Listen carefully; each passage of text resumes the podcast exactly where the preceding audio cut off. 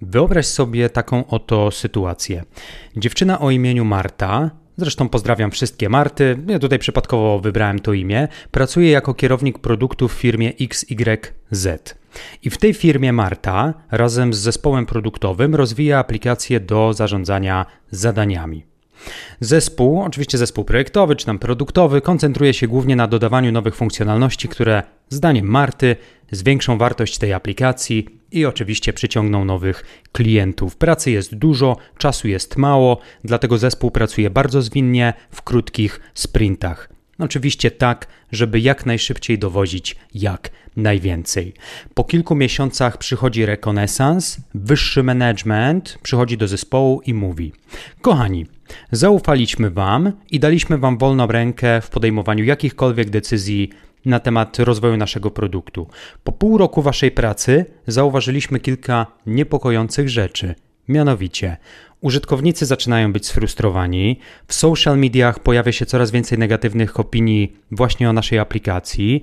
Zaczęliśmy realnie tracić klientów, widzimy to w liczbach. Z kolei zarząd firmy, a także udziałowcy twierdzą, że my tak naprawdę zmarnowaliśmy zasoby oraz pieniądze firmy, ponieważ nie dowieźliśmy żadnej wartości biznesowej w ostatnim półroczu. Taka wiązanka z ust senior managementu raczej nie brzmi jak pean albo pieśń pochwalna, zwłaszcza jeżeli adresowane takie słowa są w kierunku PMA i zespołu produktowego. Pojawia się więc kilka pytań. Jakie błędy popełniła kierująca projektem Marta? Dlaczego zespół produktowy rozzłościł użytkowników? I czy wspomnianej sytuacji można było uniknąć? Dziś rozwijemy wszystkie wątpliwości w tej kwestii. Czas porozmawiać o tym, jak budować lepsze relacje z użytkownikami. To jest Być jak menadżer, podcast, epizod 43 wieku 16 lat wiedziałem, że chcę robić wybitne rzeczy w gronie wybitnych specjalistów. Zostałem więc menadżerem i choć zarządzanie to niełatwy kawałek chleba, uczę, jak to robić na najwyższym poziomie. Jestem Mariusz Najwer, a to mój podcast o zarządzaniu w IT. Dzień dobry. Minęła dłuższa chwila od dnia, gdy opublikowałem poprzedni podcast wytrwałym słuchaczom, którzy cierpliwie wyczekiwali kolejnego nagrania z tego miejsca. Serdecznie dziękuję.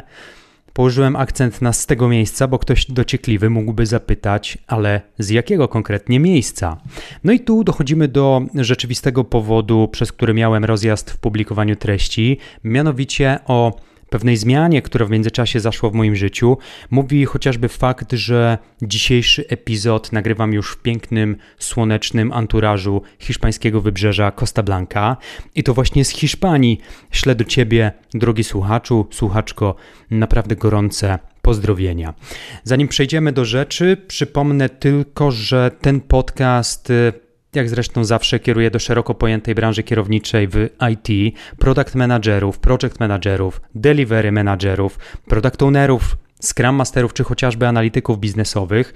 Jeśli interesują Cię moje treści, to też zachęcam do zapisania się na newsletter na moim blogu byciakmanager.pl. Dodam, że nie wysyłam żadnego spamu, nie handluję niczyimi danymi osobowymi i podobnie zachęcam też do skorzystania z moich konsultacji menedżerskich albo do zlecenia mi profesjonalnej analizy Twojego CV jeśli na przykład zamierzasz poszukiwać pracy w IT w najbliższym czasie. A teraz do rzeczy. Fundamentalne pytanie, które chciałbym postawić już na początku, brzmi: kto w branży IT buduje, a przynajmniej powinien budować relacje z użytkownikami? I od razu sobie odpowiedzmy. Tych specjalności, tych ról jest w rzeczywistości kilka, podobnie jak jest kilka powodów, dla których budowanie tych relacji ma po prostu sens. Myślę, że nikogo nie zdziwi, gdy z biegu podkreślę, że na pewno są to product managerowie. To PM-owie, kierownicy projektu, ale także przede wszystkim kierownicy produktu odpowiedzialni są za kształtowanie wizji produktu, za kierunek, w którym organizacja chce rozwijać swój produkt, albo produkty, albo usługi. Rozwijanie relacji pomaga kierownikom produktu przede wszystkim zrozumieć różne potrzeby i preferencje użytkowników. To jest powiedzmy fundament. A już dopiero zrozumienie tych potrzeb zbliży nas w sensie zespół produktowy do tworzenia takich produktów albo usług, które lepiej odpowiedzą na oczekiwania rynku. W tym miejscu wymieniłbym także role skupione wokół szeroko pojętych zespołów produktowych. I to, mówiąc role, miałbym na myśli deweloperów, testerów i w szczególności UX albo UI designerów. Im lepiej ludzie tworzący produkt zrozumieją użytkowników, ich potrzeby, problemy, wyzwania, preferencje, tym lepsze interfejsy, tym lepsze funkcjonalności będą dla nich projektować. I podobnie jak w każdym innym miejscu na Ziemi, zadziała tutaj związek przyczynowo-skutkowy, czyli im lepsze interfejsy i obsługa produktu, tudzież aplikacji, tym większa użyteczność i satysfakcja klientów. No a im większa satysfakcja, tym lepsze zasięgi, a im lepsze zasięgi, tym większe pieniążki do dalszego rozwoju firmy. Piękny związek przyczynowo-skutkowy. Rolą dość istotną w kontekście budowania lepszych produktów dla użytkowników jest też analityk biznesowy. Ta rola nie zawsze występuje w projekcie, ale kiedy już występuje, to nierzadko jest super istotna pod kątem budowania relacji z użytkownikami. No bo powiedzmy sobie szczerze, któż nie jest lepszą osobą do badania tego, czego oczekują użytkownicy, jeśli nie człowiek, który w swoich kluczowych kompetencjach wpisane ma analizowanie zachowania użytkowników. I to nieważne, czy pracuje na małej czy dużej skali. Im precyzyjniej analityk zbada to, co robią, a czego nie robią użytkownicy, tym precyzyjnie zespół produktowy będzie mógł definiować przyszłe funkcjonalności. Idąc dalej, na pewno ludzie zatrudnieni w obsłudze klienta i we wsparciu technicznym są tymi, dla których utrzymywanie dobrych relacji z użytkownikami powinno być umiejętnością wyższej wagi, jeśli mogę tak powiedzieć. Z oczywistych względów zresztą. I tutaj nie będę się nawet rozwijał. Kolejną rolą byliby spece od marketingu. Każdemu product managerowi życzyłbym pracy nad takim produktem, który sam się sprzedaje. Bywają takie produkty. Jednak, powiedzmy to sobie głośno, w większości przypadków Twój produkt będzie wymagał dobrego marketingu. A za dobrym marketingiem zazwyczaj stoją ludzie, którzy wiedzą po co i dla kogo sprzedaje się Wasz produkt, dla kogo oni powinni ten produkt promować, reklamować go. A skoro wspomniałem o marketingu, to oczywiście także sprzedaż, handlowcy, menadżerowie sprzedaży, nawet telemarketerzy. Nie bagatelizujmy ról, roli telemarketera jako tego gościa, który uprzykrza nam życie. Z punktu widzenia biznesu telemarketerzy mm, pełnią także naprawdę bardzo istotną funkcję, ponieważ oni są często na froncie, e, na tym styku e, dwóch światów, klienta i naszego biznesu. W skrócie, jeśli chcesz coś sprzedać, to zbuduj najpierw dobre relacje z ludźmi, którym chcesz to sprzedać, a dopiero potem próbuj monetyzować swój wysiłek, ale też tę waszą relację, którą uda się zbudować. Ostatnia grupa, o której chcę wspomnieć, to praktycznie wszyscy menadżerowie wyższego szczebla, czyli tak zwany C-level albo C-level, mówiąc po polsku. Domyślam się, że Niektórzy mogą żyć w przekonaniu, że osoby na wysokich stanowiskach w firmach są odklejone od rzeczywistości, a tak naprawdę o potrzebach użytkowników dowiadują się nie sami, ale już od swoich pracowników, no bo oni sobie rąk brudzić nie będą, nie? Natomiast to jest bardzo mylące postrzeganie wyższego managementu. Najczęściej to właśnie prezesi, prezeski, zastępcy, zastępczynie prezesów i prezesek.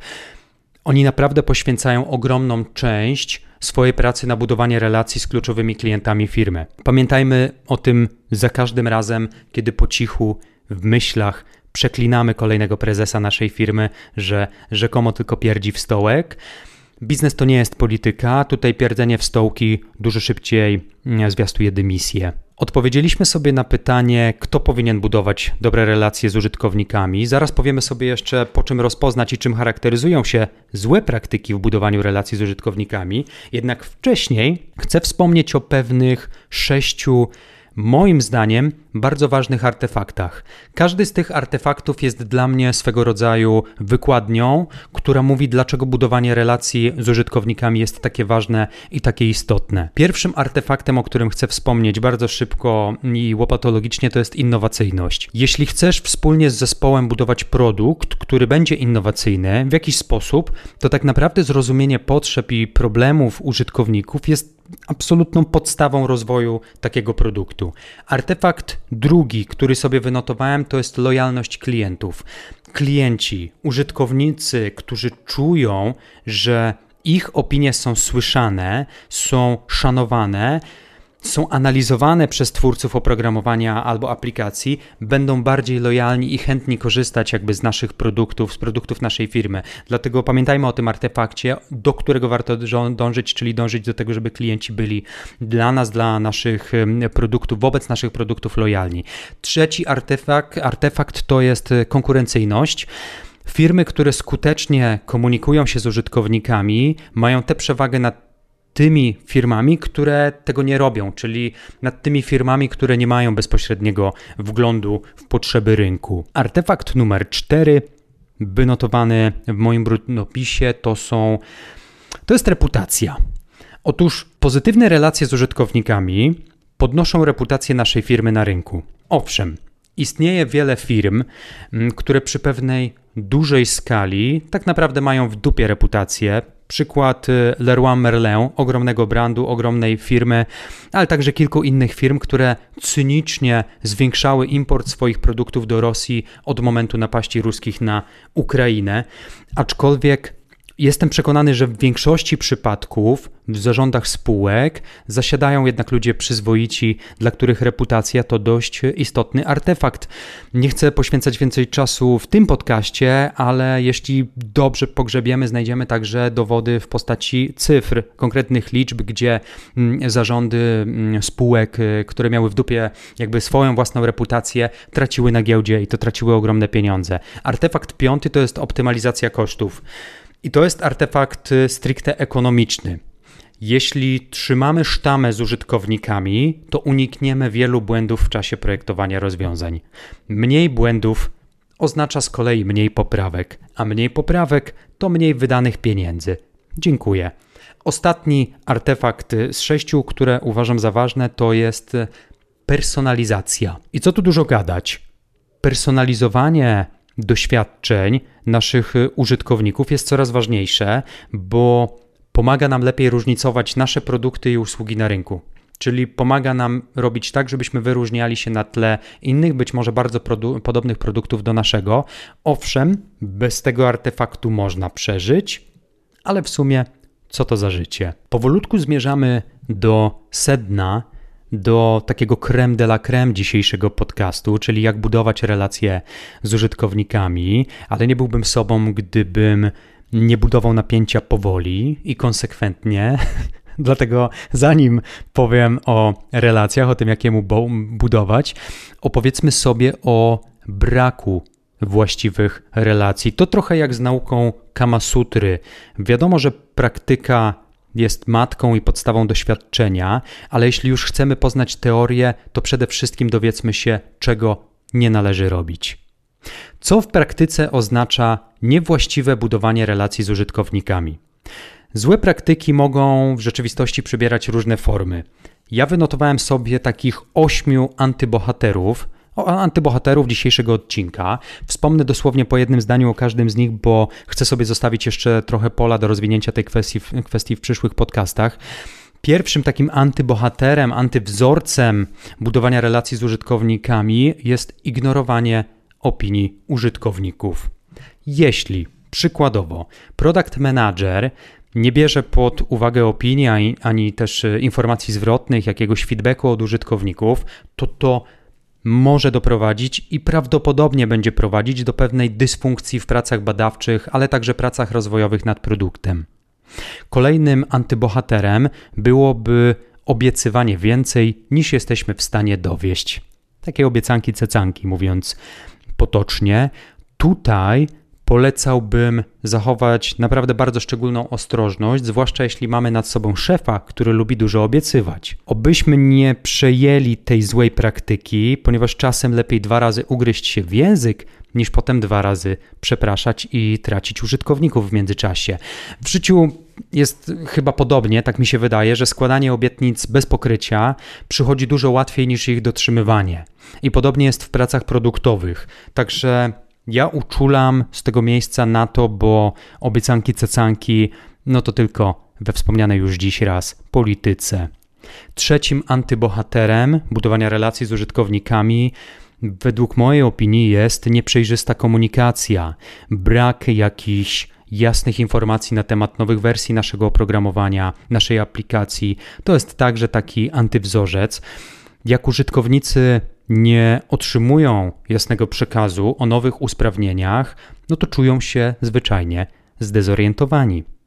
Czwartym antybohaterem to jest zaniedbywanie klienta, albo mówiąc inaczej, słabe wsparcie techniczne. Na pewno każdy z nas poczuł się kiedyś chociaż raz nie do końca dobrze zaopiekowany przez obsługę klienta jakiejś firmy. O tutaj telekomy i mobilni operatorzy chyba wiodą prym, albo nie wiem, może firmy windykacyjne. Natomiast jeśli zespół produktowy nie zapewnia skutecznego wsparcia już po tym, jak produkt został sprzedany, no to użytkownicy mogą poczuć się pozostawieni sami sobie z różnymi problemami.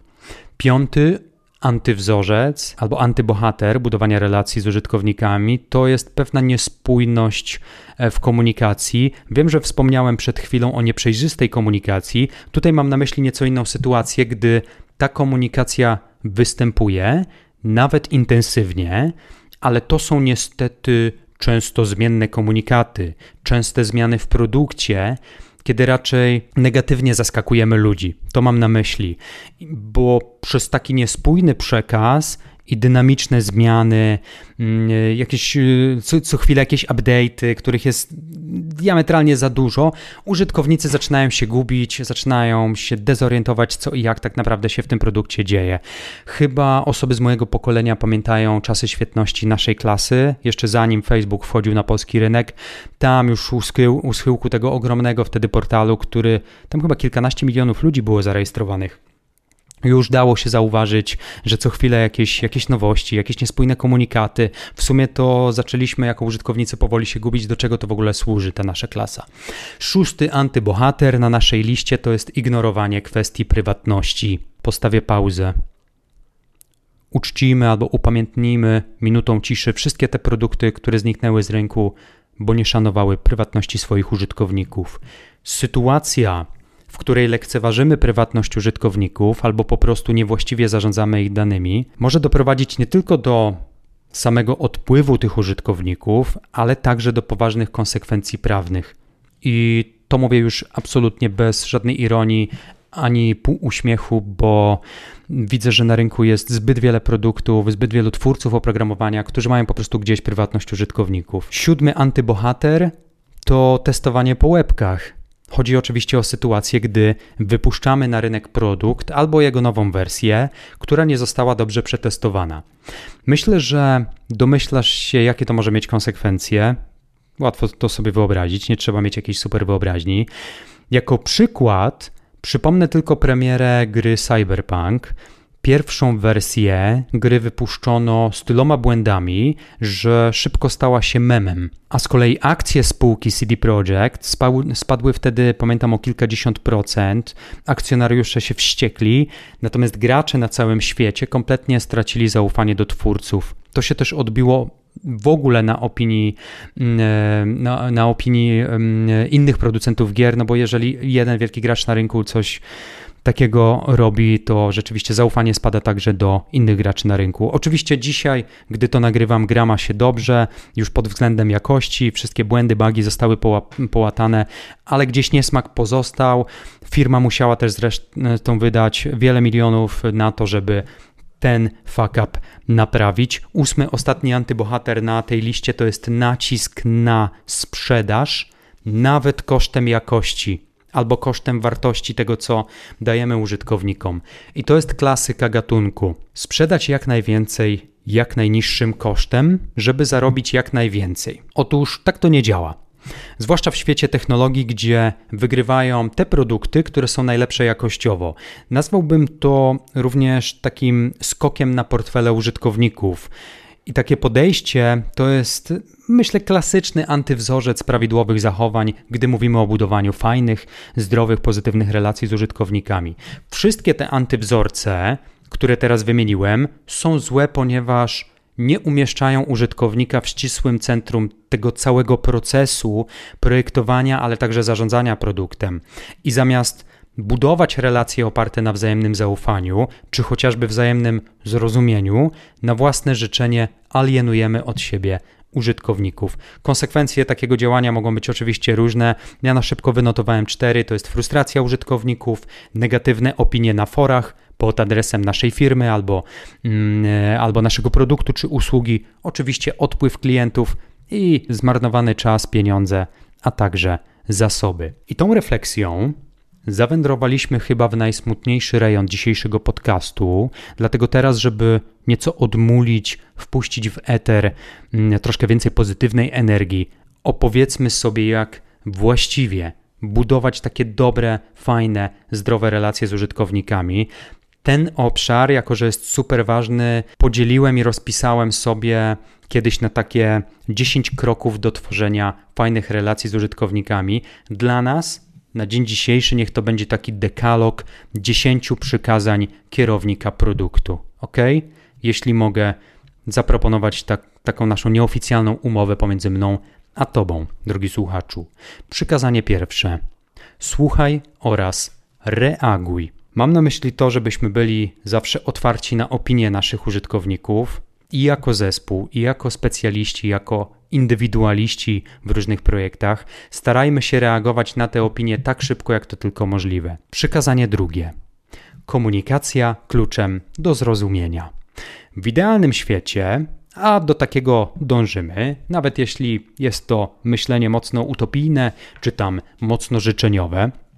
Ja czasem bywam e, utopistą, nawet nie wiem, czy jest słowo utopista. Użytkownicy powinni być na bieżąco informowani o wszystkich aktualizacjach, zmianach, ale też nowościach, które pojawiają się w waszym, w naszym produkcie albo usłudze. Koniec kropka. Przykazanie trzecie Mówi natomiast o tym, abyśmy wspierali użytkownika swego jak siebie samego. To też nie odkryje Ameryki. Do budowania lepszych relacji, takich właśnie fajnych, zdrowych, musimy zapewnić użytkownikom bardzo dobre skuteczne wsparcie techniczne oraz nie mniej skuteczną obsługę klienta. To mi się wydaje zawsze powinno iść w parze, że obsługa klienta i obsługa techniczna powinny być na tak samo wysokim poziomie. Możemy mieć rewelacyjny produkt, innowacyjne rozwiązania, ale bez takiej przyjaznej, uprzejmej, profesjonalnej obsługi klienta i dobrego wsparcia technicznego możemy się nie załapać na ten pociąg do sukcesu, ponieważ inni konkurenci zrobią to zwyczajnie lepiej od nas. Przykazanie czwarte mówi nam wprost: pozostańmy autentyczni. Niewiele tu trzeba dodawać, jeśli przyjmiemy postawę, że chcemy traktować naszych użytkowników tak, jak sami chcielibyśmy być traktowani, to zasada autentyczności wydaje się jak najbardziej zasadna. I Niezależnie od tego, na jakim szczeblu komunikujesz się z użytkownikami, to po prostu ich nie ściemniaj. Jeśli jako zespół daliście za przeproszeniem dupy, to nie lawiruj komunikacją oficjalną, wymyślając jakieś niestworzone historie. Podam przykład z rynku, żeby było lepiej zrozumieć, można było lepiej zrozumieć, co mam na myśli. Firma Apple w czasie wrześniowej konferencji w 2023 roku, no w roku zresztą, w którym nagrywam ten podcast, zaprezentowała 15 model iPhone'a. I już abstrahując od tych wszystkich szczegółów y, premiery, funkcjonalności, bo też większych fajerwerków nie było, największą zmianą, najbardziej szokującą dla niektórych, było zrezygnowanie przez firmę z wejścia Lightning, czyli tego ich patentowego gniazdka do ładowania, które, gniazdka, które występowało dotychczas we wszystkich iPhone'ach, na rzecz gniazda USB-C, czyli kompletna zmiana standardu.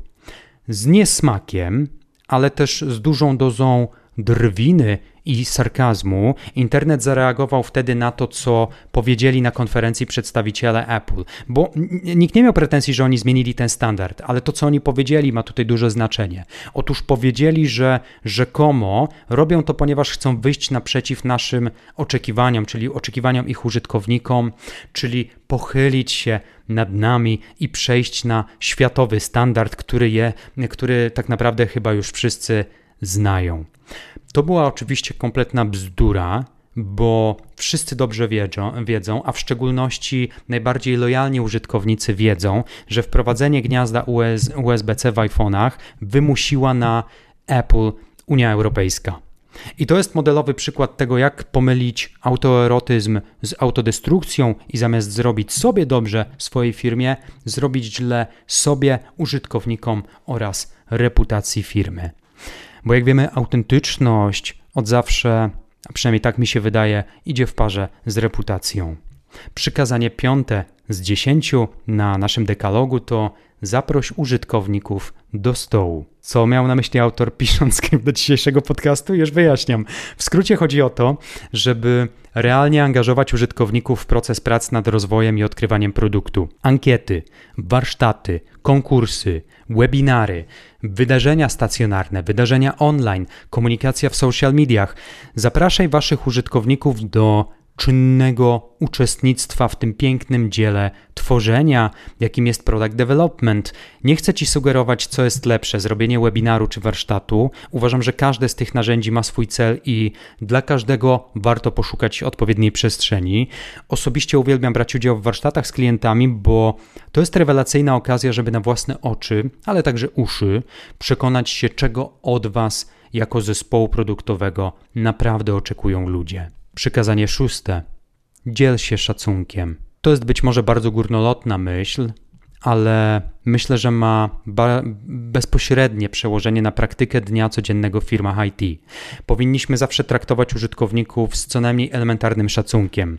Oczywiście uwzględniając ich potrzeby, oczekiwania, ale także nastroje. Tutaj przyda się także pokora. Podkreślam, jakby akcentuję to słowo pokora. Przykład z życia.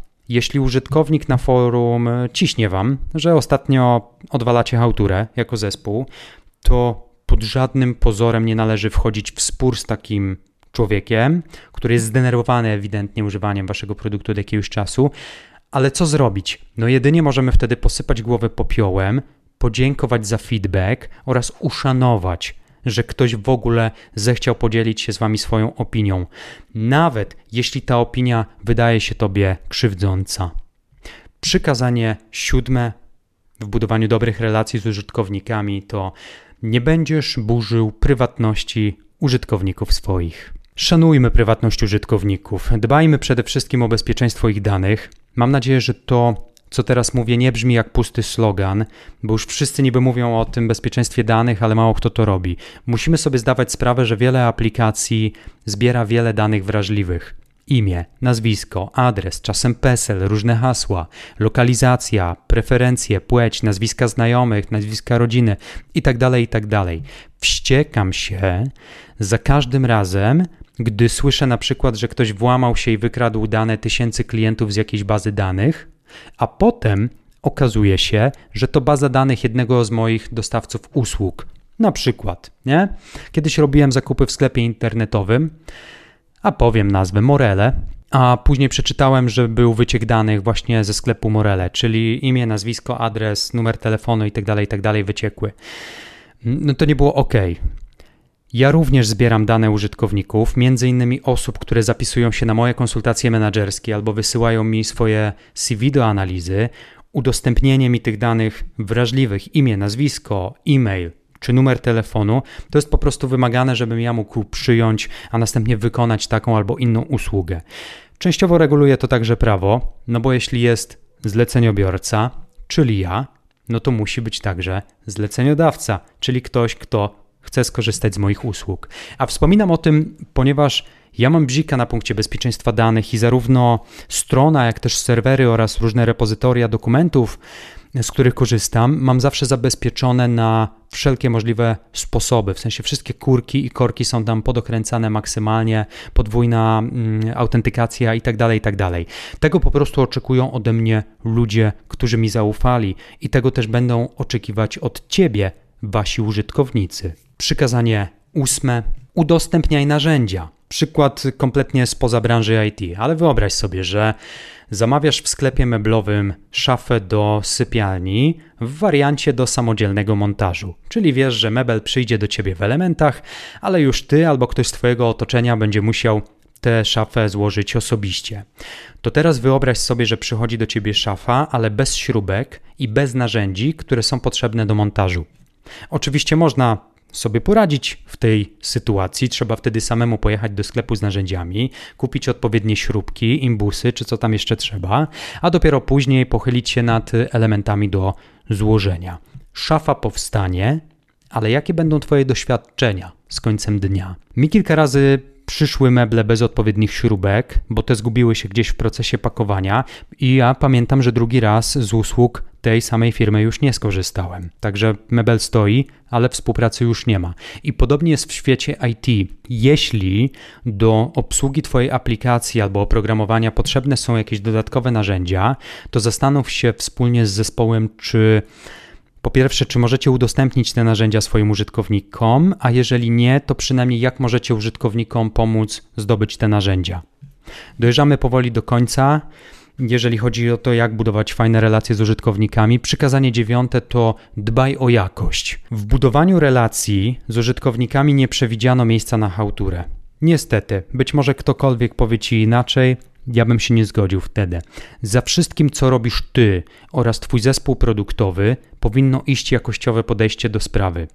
Polecałbym, żeby upewniać się na każdym kroku, czy nasz produkt albo usługa są wysokiej jakości i tym samym czy spełniają oczekiwania naszych użytkowników. I to troszkę koreluje z przykazaniem dziesiątym. Postaw na uczciwość. Zostawiłem to na sam koniec naszego dekalogu. Bądź uczciwy. Bądź przejrzysty w swoich działaniach, niezależnie od tego, jaką funkcję piastujesz. Dobra karma zawsze wraca. Im więcej ziarna rozdasz, tym więcej chleba zbierzesz, jak mawia powiedzenie. Uczciwość, wydaje mi się, jest taką ponadczasową wartością, która pomaga budować nie tylko dobre relacje z użytkownikami, ale także z resztą świata. I tym przyjemnym, nieco filozoficznym akcentem dziękuję za dziś. Polecam się w ramach konsultacji menedżerskich oraz jako analityk sprawdzający potencjalną skuteczność Twojego CV. Więcej na blogu byciakmenadżer.pl oraz w newsletterze, do którego zresztą zachęcam się zapisać. Do usłyszenia wkrótce. Dbaj o siebie i innych. Cześć.